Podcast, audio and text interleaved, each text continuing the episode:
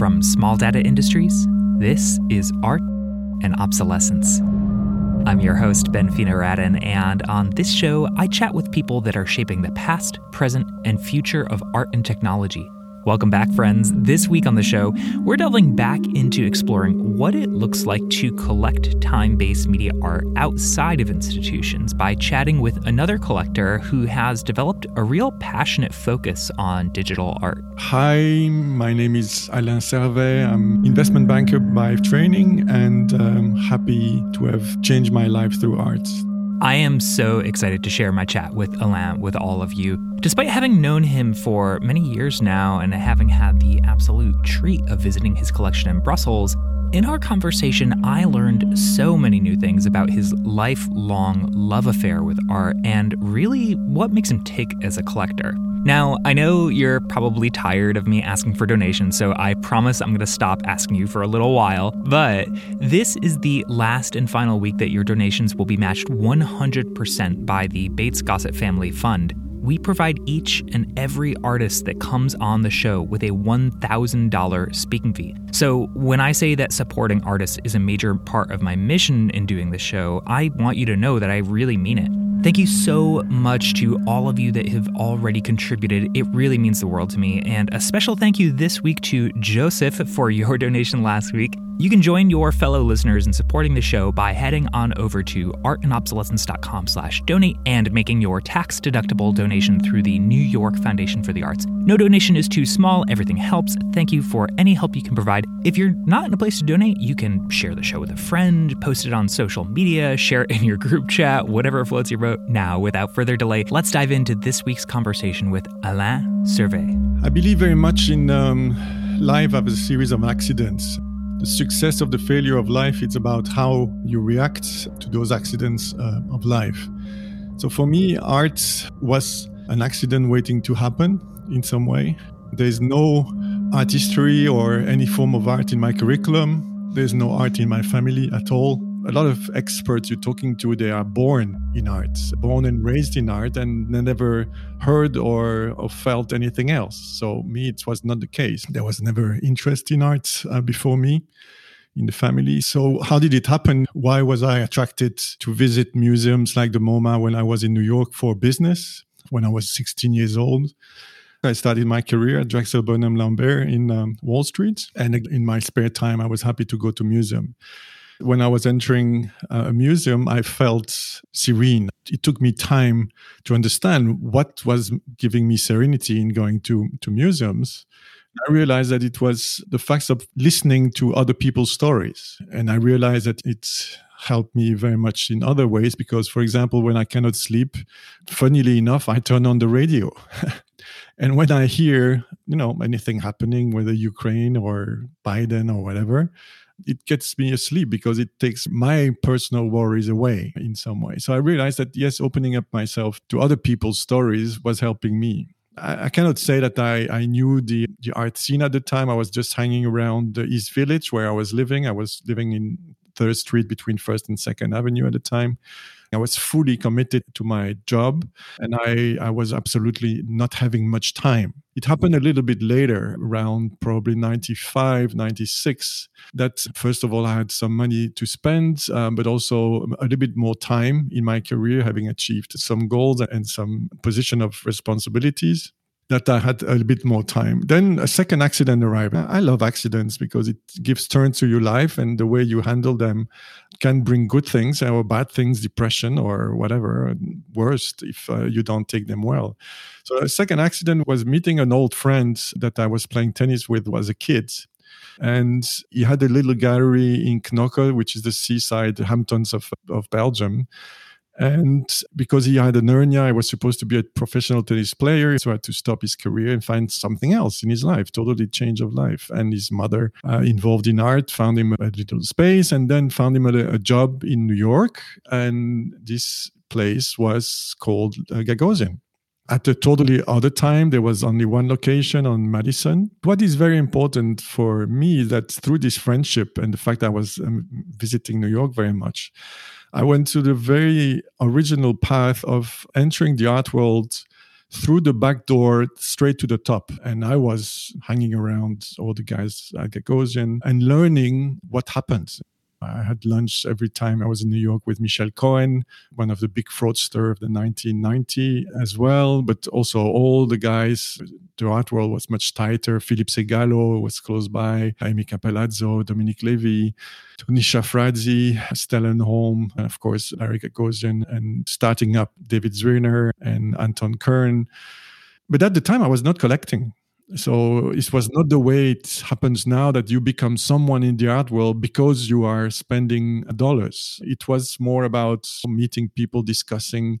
Nobody cared about the art world. That's also a big difference from today. Nobody really cared. Nobody spoke about vast sums of money. Everybody was trying to en- enjoy a passion in a way that was you know, sustainable in many ways. And so I, I started collecting more like 96, 97, which means that I knew already how the things work. Some key lessons, for example. Key lessons was to buy an artist rather than a work of art. And when you like an artist is to go for the stronger work and the best work you can afford from them. Uh, rather than trying to cut something that would fit your wall in some way or the social environment into which you, you're living.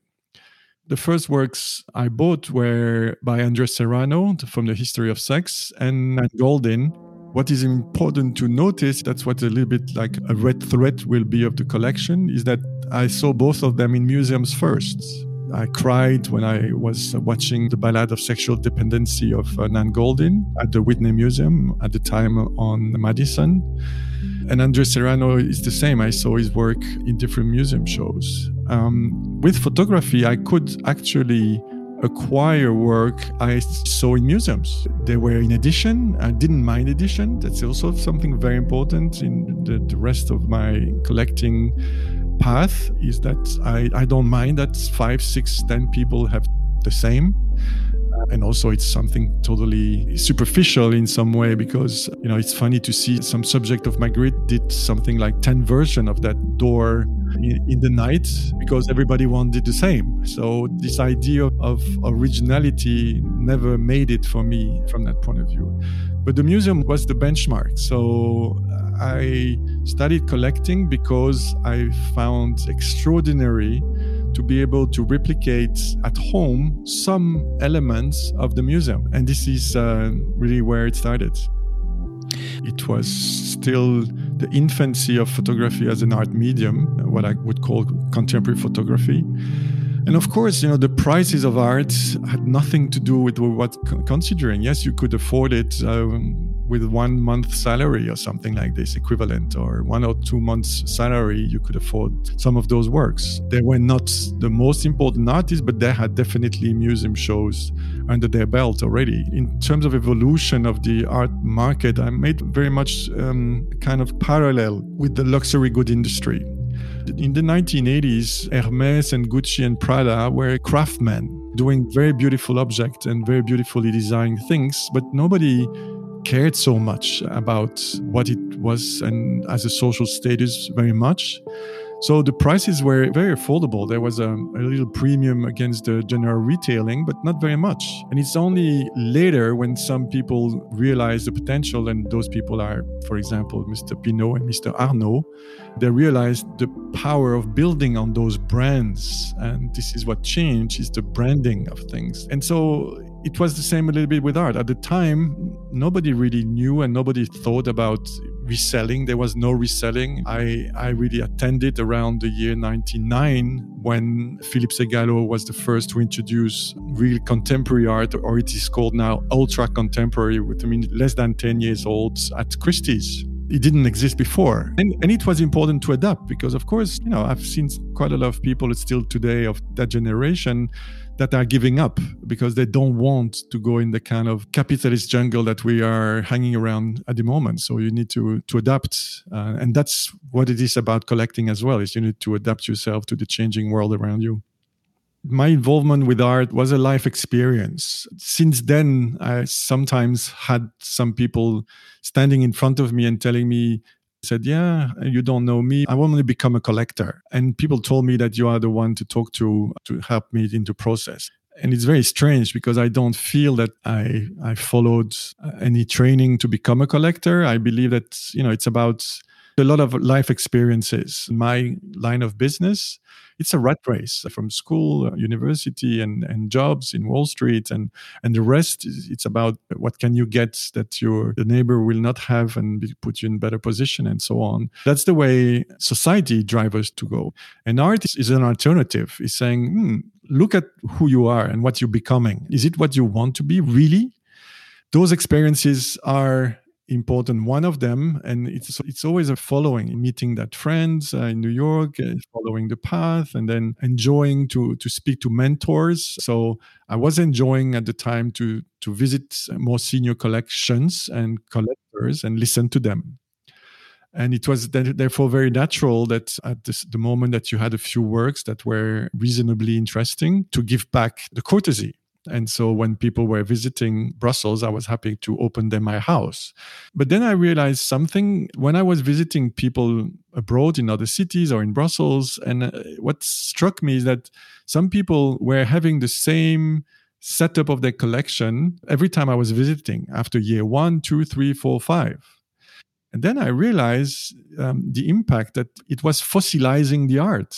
In some way, it was becoming furniture uh, part of the wall. And in fact, you were not looking at it anymore.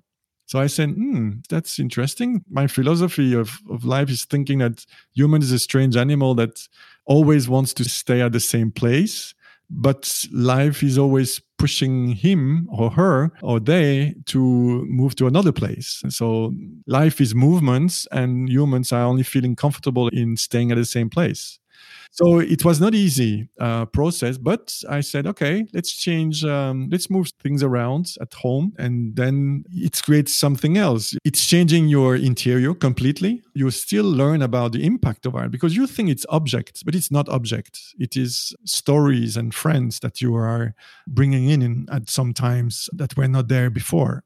Also you realize that art works are in some ways a word but this word can have different meaning depending on the context, uh, meaning that the same work shown in a different context, at a different place in the house, had a different meaning.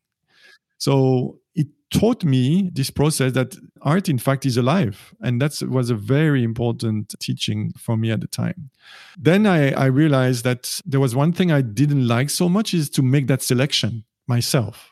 So very early on, I introduced professionals because it's also my way of living very much is you know i'm not so much do it myself. I just trust and i'm very happy to work with good professionals. That's the same in finance as in my daily life. So i brought in curators and i asked them okay do, do you want to do this? And i was paying them to do the rehanging. And i was really in the same way I, I, do my businesses, I was giving full independence and freedom, meaning that I was giving them the collection and they could rehang whatever they wanted. That was an interesting process again, because uh, funnily enough, it was giving me a, an unexpected satisfaction. It was giving me the collection a second time.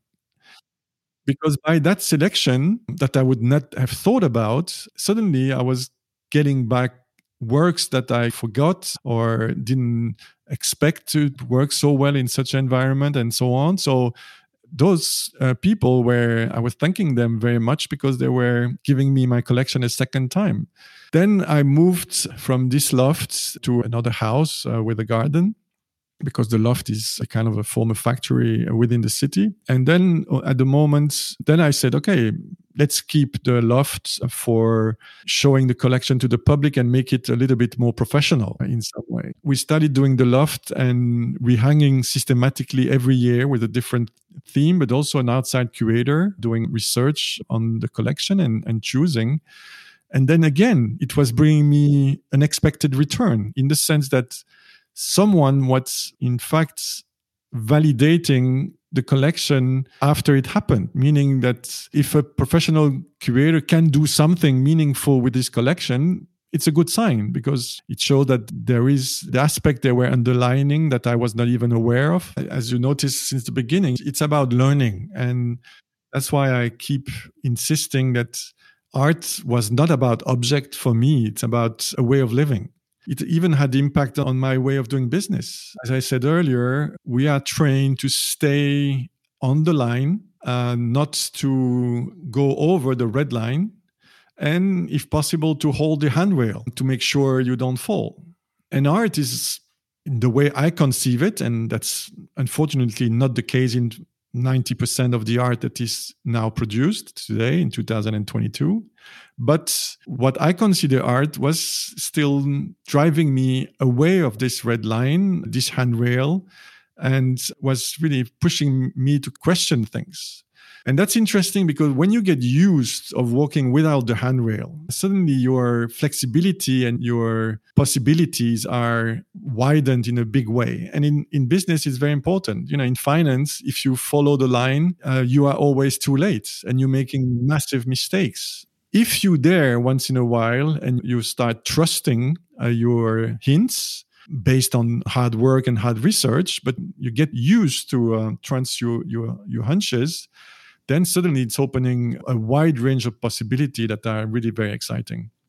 So in Silicon Valley, they go out and take hallucinogenics in the desert. And for you, it's art that inspires your creative thinking. That's yeah. beautiful.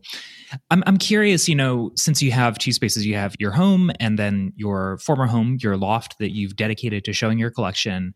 How do you decide what goes where? I mean, I, I understand that what is in the loft is decided by curators, but I would assume that you're getting to choose what art you're living with in the home day to day. It's the same principle. There's a turnover. That means that we are changing changing what is home, which means that no works is ever acquired to be at this place on this wall ever. It's always about the importance of the work and the necessity to preserve the works for the next generation because that's in fact the question uh, i'm asking myself before acquiring a work is again based on the museum and my experience in in museums is do i stand a chance that someone will want to look at this in 30 years? For example fell in love with that Gretchen Bender exhibition at that space in Chelsea. Uh, everybody forgot that woman in some way, and suddenly, yeah. And I was so happy two weeks ago to be at the MoMA and to see that piece I saw there at the MoMA. And in fact, in the contemporary hanging of the MoMA, which has been incredibly renewed, to find a lot of works that I have in the collection, a lot of names that I have in the collection. My benchmark is still the museum. Today, you have collectors that open a space before having a collection. I must admit, some museums 10 years ago were asking me, How can we show you collection in, in the museum? And I said no. I said no because I considered it was not mature enough. And I found that it was prepotent of me of going to a museum, putting my name on top of the thing, and say, Come and see the collection of Alain Servais. No. It doesn't mean that I'm not lending to museum for sure. We always have lent to any museum exhibition or institution exhibition we could, but it was a totally different story to push myself as having, let's say, a, mature or a finished collection in some way. It's another story to have people saying, "Hey, man." I want to visit your home and your collection and say, uh, okay, I'm not so sure it's so good, but you know, come by if you want and tell me what you think about. The way it happens is that when you enter, you're going to hear stories. It's not that you're going to see brand names. Of course, there will be big names. I don't know. There will be a Danh Vo or there will be a Frank Stella or Barbara Kruger or Jenny Holzer, Robert Rauschenberg. So there will be some big names, but it's not that what is important. Is every one of them. There will be also extremely young artists, artists that maybe uh, it's the first work they ever sold. And there will be a long established artist. It's always a challenge to try to have a young artist being able to hold his own in front of those masters. And that's what is interesting. So you're going to have stories, you're going to have contrast between names that you know and names that you don't know. Because I consider that the important role of, of collectors is to preserve the works before uh, the museum wake up. because I, I, remember I was in New York also 15 years ago on the Upper West Side visiting an amazing collection with, I don't know, ceramics of Jeff Koons with the chimpanzee and Michael Jackson and all that kind of masterpieces around. And I, I, was just coming out of the Guggenheim and MoMA. And I said, wow, how lucky you are in New York to have all those amazing museums, uh, the best in the world.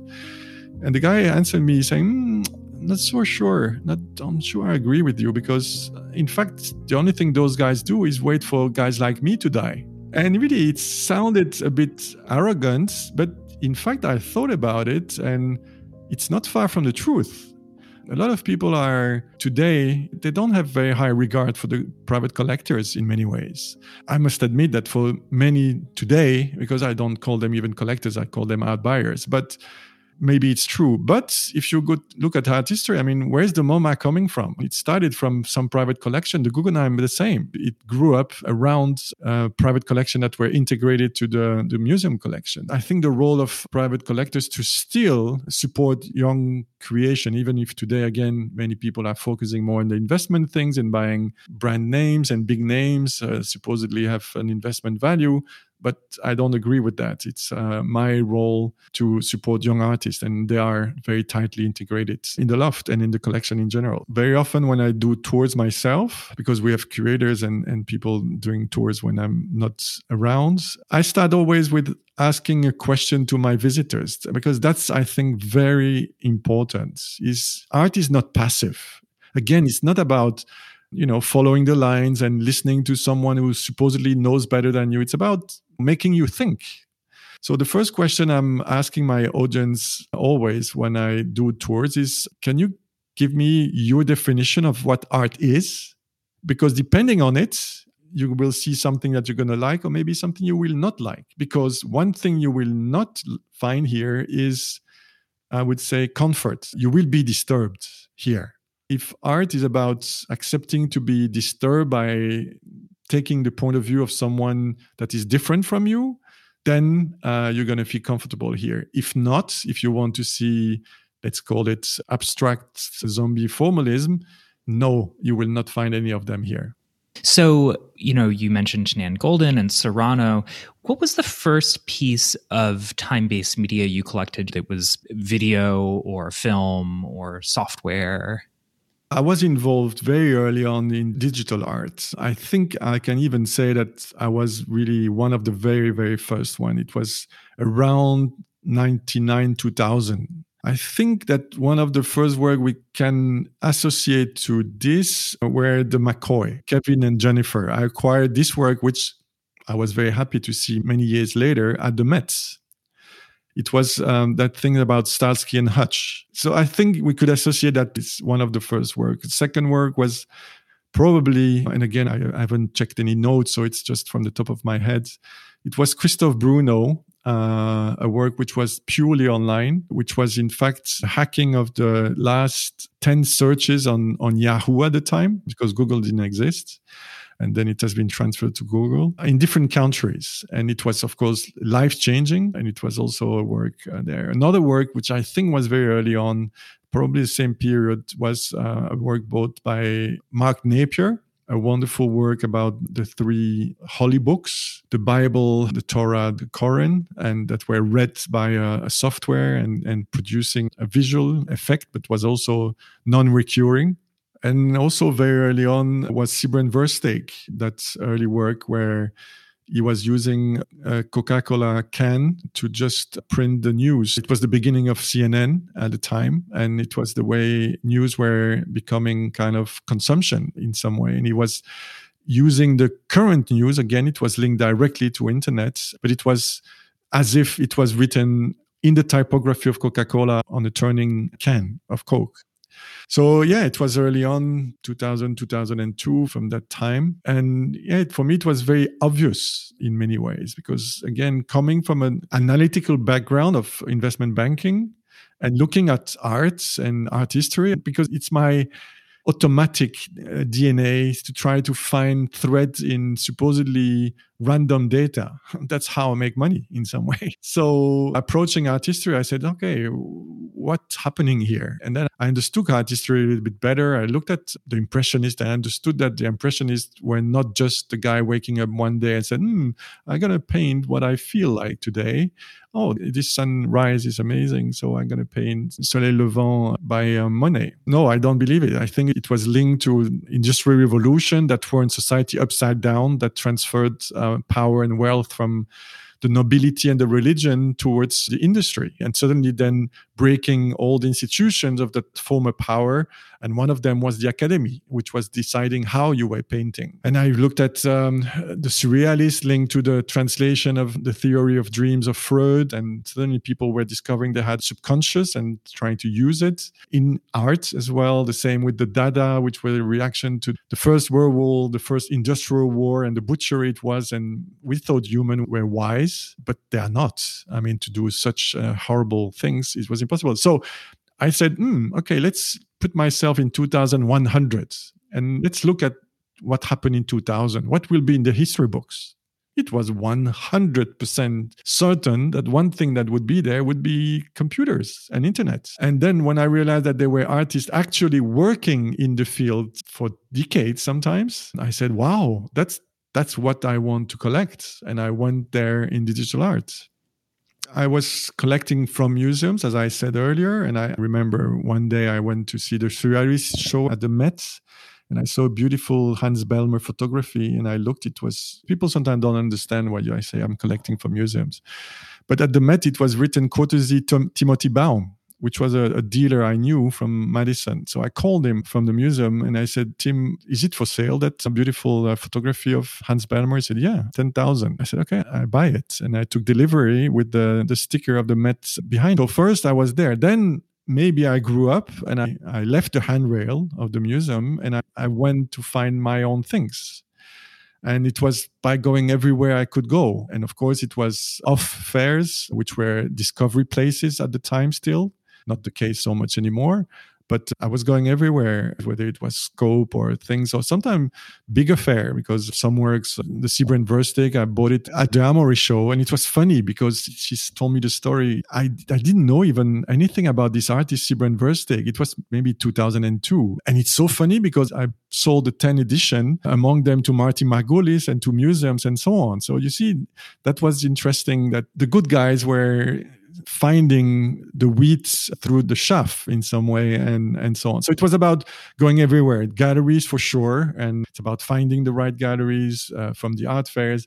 Biennials were very important very early on because in a way you know the biennials are just a step before the museum the big encyclopedic museum in many ways. I remember my first venice biennial 1999 and I, was puzzled because I didn't understand anything. It's funny because I was having dinner with a guy, 35 years old, and he said, I've got zero interest in contemporary art. And I said, Yeah, it's very fine. And in a way, I could tell you by walking around the fair or galleries or museums, let's say that you see um, a piece of, of rug at the bottom of a booth somewhere, you know, it's a Franz West, but I don't know it. There's two ways. Is as either you pass in front of it and you say, What the hell is this bullshit? My son could do the same. Okay. Or you say to yourself, hmm, why the hell is this guy bringing what looks like shit thrown in the corner of the booth, but knowing that he has to pay $20,000 to show it? So you said, hmm, maybe this guy knows something I don't know. And that's the path of people involved in contemporary art is about rather than waving by the hands and saying no not important. It's about saying oh okay let's dig into it which doesn't mean everything is is good because 99% is rubbish. But then among the rubbish you're going to find some jewels and hopefully that's going to end up at the MoMA which is still the ultimate validation before history books. So, as somebody who has virtually every medium in your collection, in your perspective, what is different about collecting time-based media versus you know sculpture or photography? It's extremely important to understand this difference. First of all you need to understand that it is not about acquiring a finished work. You are entering a partnership with the artist for today and for tomorrow which means that it is totally delusional to think that you're going to buy a finished product that you're going to turn it on next week, next month, next year, or 10 years from now, and it's going to work.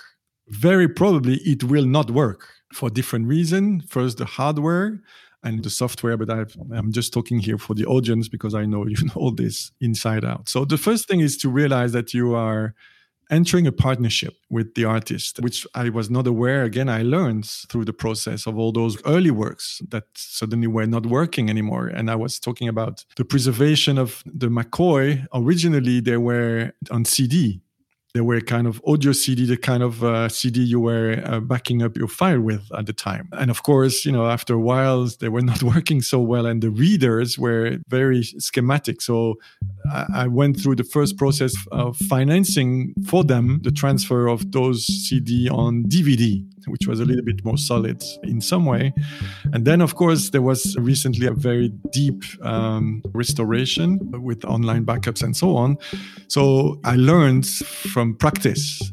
But today, the kind of basic rules I'm trying to reach with the artist is to say, okay, you are in charge of making it work for five years. And after five years, we deal with it together, meaning that if we need to share costs or if I need to pay additional restoration things, but we agree on some kind of time frame of, okay, you're going to maintain it for five years. And after that, we're going to uh, do it. It's a little bit the same as for Windows. There's certain numbers of version of Windows that are supported by Microsoft, and then after you are you're on your own in many ways. So that's the, the first thing, partnership. Second thing is copyright even in the most basic thing because you think that you acquire painting you put it on your wall you, you lend it to a museum and you do exactly what you want.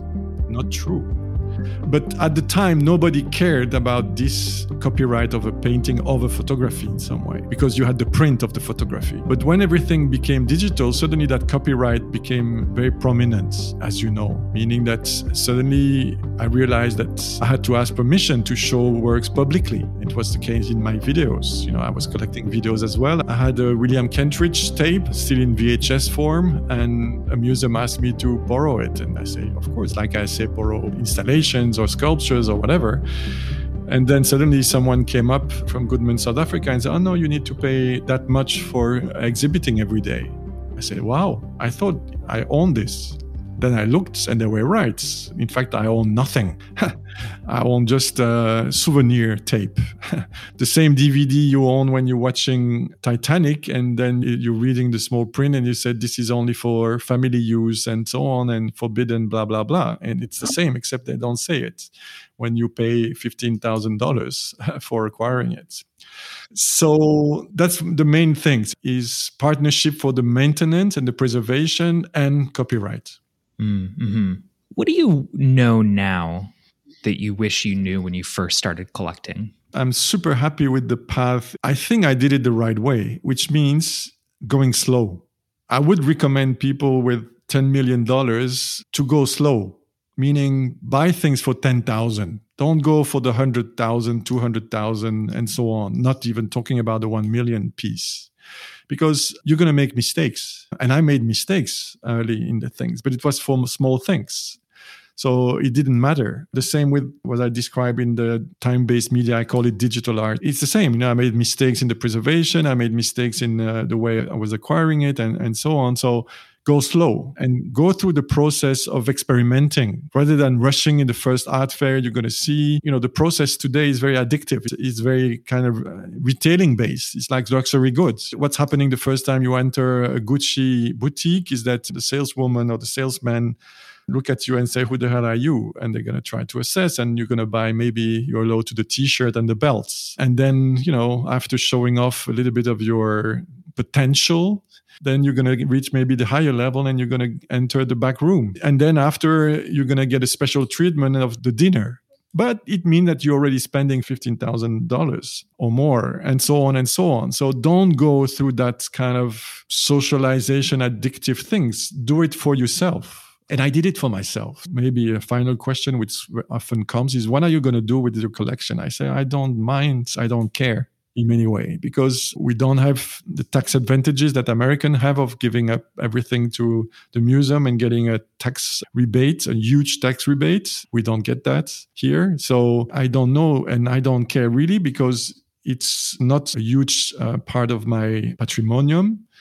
And what it brought me is a, a life It brought me visiting Mumbai, visiting Venice for the first time. I never went to Venice before visiting the Venice Biennial. And today I'm, I'm looking forward going every two years. It brought me to Kassel. Who the hell would go to Kassel without the Documenta? It brought me to Miami first time in 2000 and I never went before. And it brought me to Sao Paulo, brought me to Rio, it brought me to Cape Town, and it brought me to meet you. I don't even remember where we met for the first time, but it was always a pleasure to sit down with you at coffee shop if I managed to get an appointment with the extremely busy Ben Fino-Radin. But when I managed to do that, it was very nice to hear your stories and your insight, which were very exciting about how you were working on preserving those masterpieces. And I, I remember for sure forever when you showed me that amazing piece that you were so proud of having restored the last time we met at the MoMA. You know, art is about everything you learn and the people you meet and the place you visit. This is what it is Okay. The objects in many ways become a souvenir of it. And that's the, the richness of it. And of course, then you can build a book. It's a little bit like if you were doing books of photography for all your trips. Maybe one day, because it's very smart and very well done, you're going to publish it and people will be happy and study it for years. Okay, fine. But what will never be taken away from you is those experiences and those encounters. Yeah.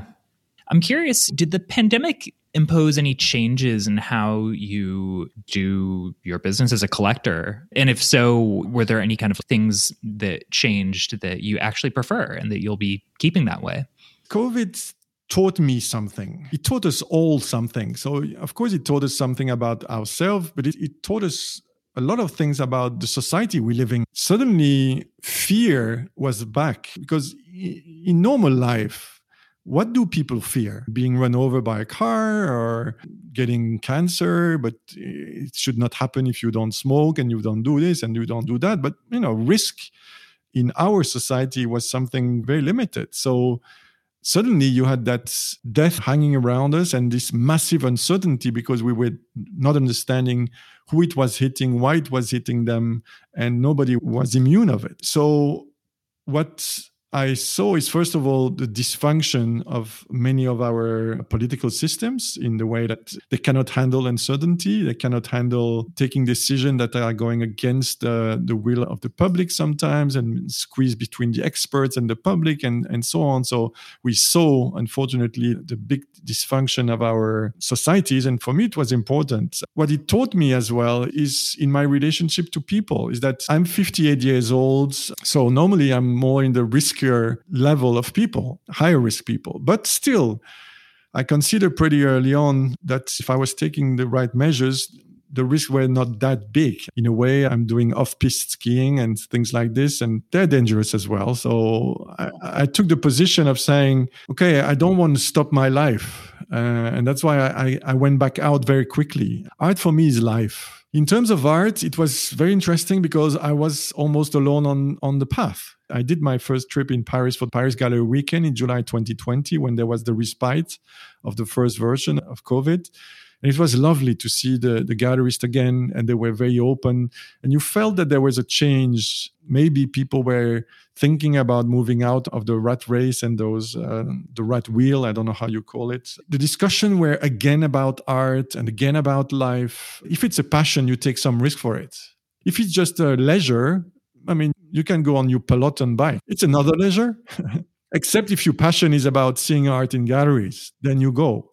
If you're not ready to take risk, whether it's acquiring a work that nobody tells you to buy and that you trust, isn't it the same thing? Taking that plane to see your friends? Or you don't want to take that risk and then you stay home and you stick to what your art advisors tell you to buy. And it's another experience and it's not the way I'm experiencing art. For me, art is directly linked to life. Well, speaking of taking risks, I'm curious to hear what you make of the whole NFT craze and if you've been collecting any, and if you have, why or why not. When we're opening debates today, whether it's about January 6th or whether it's about uh, NFT or uh, GameStop or Robinhood or whatever, I remember someone talking to me many years ago and said, What is funny now with a, a referendum? There are three categories of people. There are the people for the proposal, the people against the proposal, and the people who read the proposal. It's very important to start saying this before discussing NFT.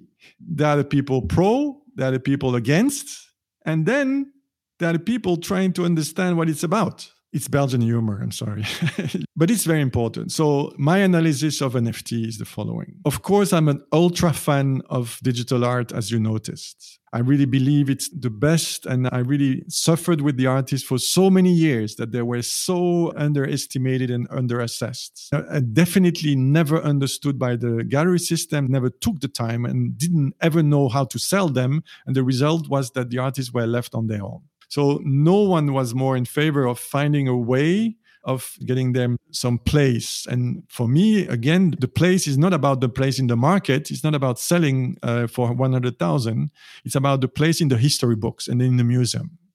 So when I saw the blockchain appearing like four years ago, I was, of course, looking at this. And I'm looking at the blockchain in finance. The big problem of the art world is he thinks that is, is the navel of the world, is nothing else that the tip of your toe of the real life. It should understand that it's nothing else than a replicate of the real life. That's why I knew about blockchain. And it was already for six years that everyone was turning blockchain upside down in finance to find a use for it. We were trying to use it in, in trade notes and we were trying to use it as an alternative for back office and, and registration of shares trading and everything. But it never worked it never worked because it was too heavy and it was not bringing enough advantage to go through all the pain. And I challenge you to find any proper use of blockchain, of definite use of blockchain that is anything else than hypothetical. And I'm talking here about the larger life. Every articles that comes out about JP Morgan trying to develop something about blockchain and there was a consortium of JP Morgan and Goldman Sachs and so on doing a joint venture trying but they cannot. So it's the same with art. I mean what is art bringing? Of course art would be helping us to follow the path of the, the provenance. Okay. So if everyone was happy to register, whoever bought and sold things would be super nice. But look at this. You cannot negate the nature of the art world and the art market. Today, there's an amazingly fantastic story of a Belgian gallery suing Edward Nahem in New York because he's giving mission by uh, a collector to sell a Rothko. And a Rothko has no value if you cannot justify the provenance the whole time. Okay. And Edward Nahem bought that piece in 2006 and sold it to a client, except he refused to say who he bought it from. Now the gallery is suing to give the name because otherwise the Rothko is unsaleable. So you could say, oh, wow, that would be fantastic, except that nobody will want to come out saying the, the put online the whole thing.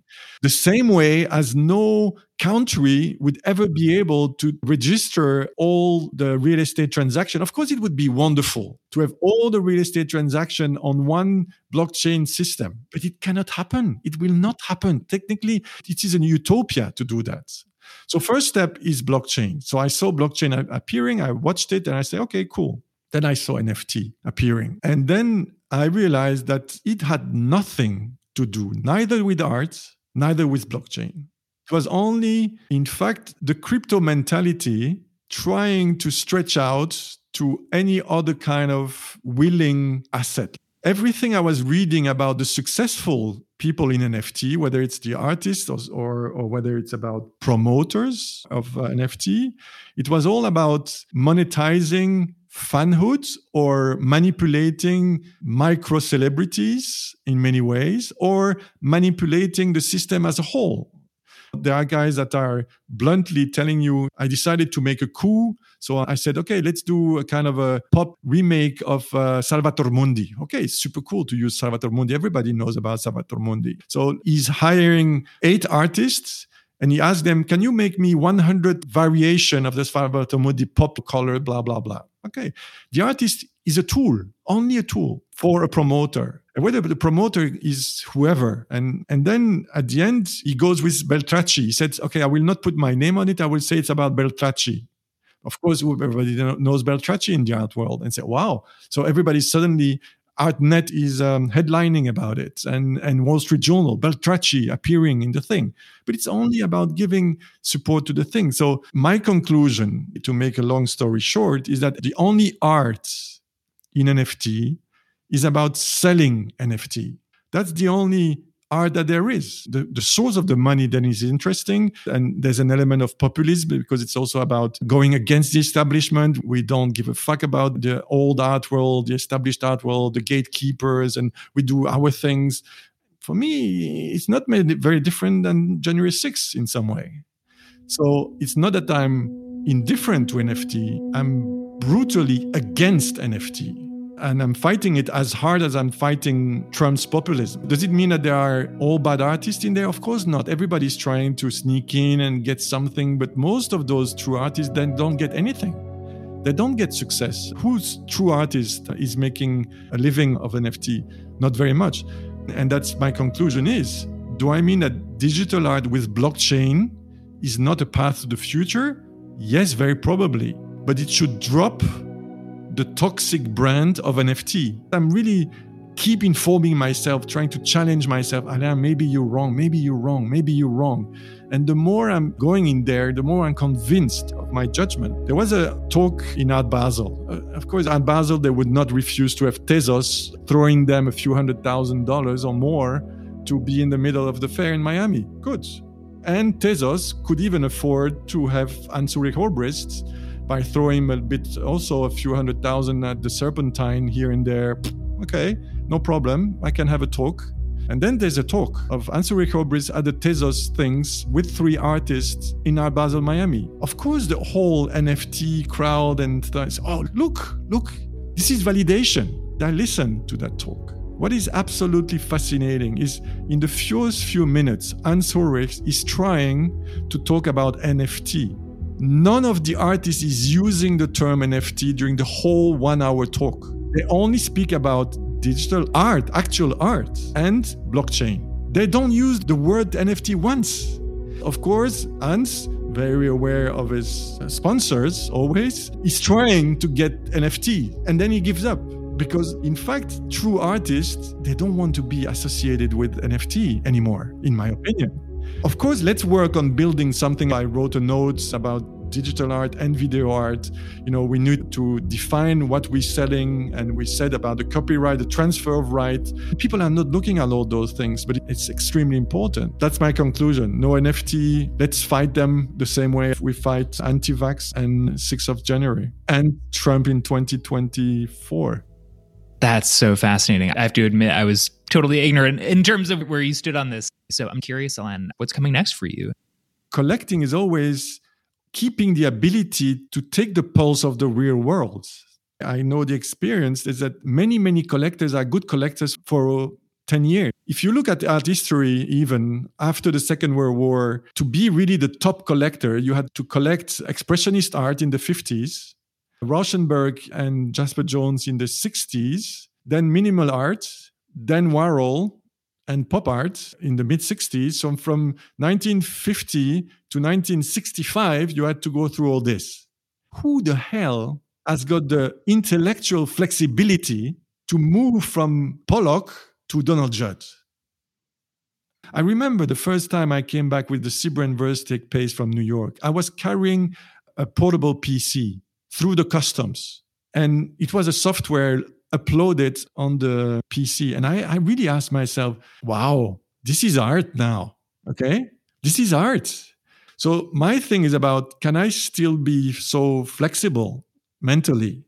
And that's the key question that I have because different things. My kids are grown up and gone, no one home anymore, and no touch with that youth that is around me uh, and questioning me and pushing me in my limits. So it's very easy to become sclerotic and also at 58, not so many are involved in investment banking. And I'm still involved every day and I love it because, in fact, it is changing all the time. And it's keeping me very young, uh, the same way as even Warren Buffett at 90 something is incredibly sharp. Because if you stay in touch with why Netflix went down 20% last night or Facebook went 20% down last night, you have to understand immense amount of things about what's going on underlying in the in our societies.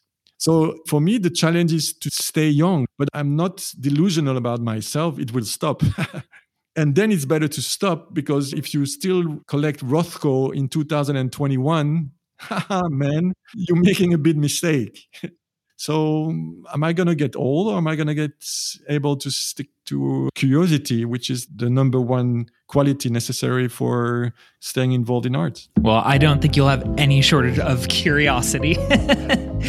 Alan, thank you. Thank you so much. This has just been such a delight to chat. You're very welcome. Looking forward to meet again in person.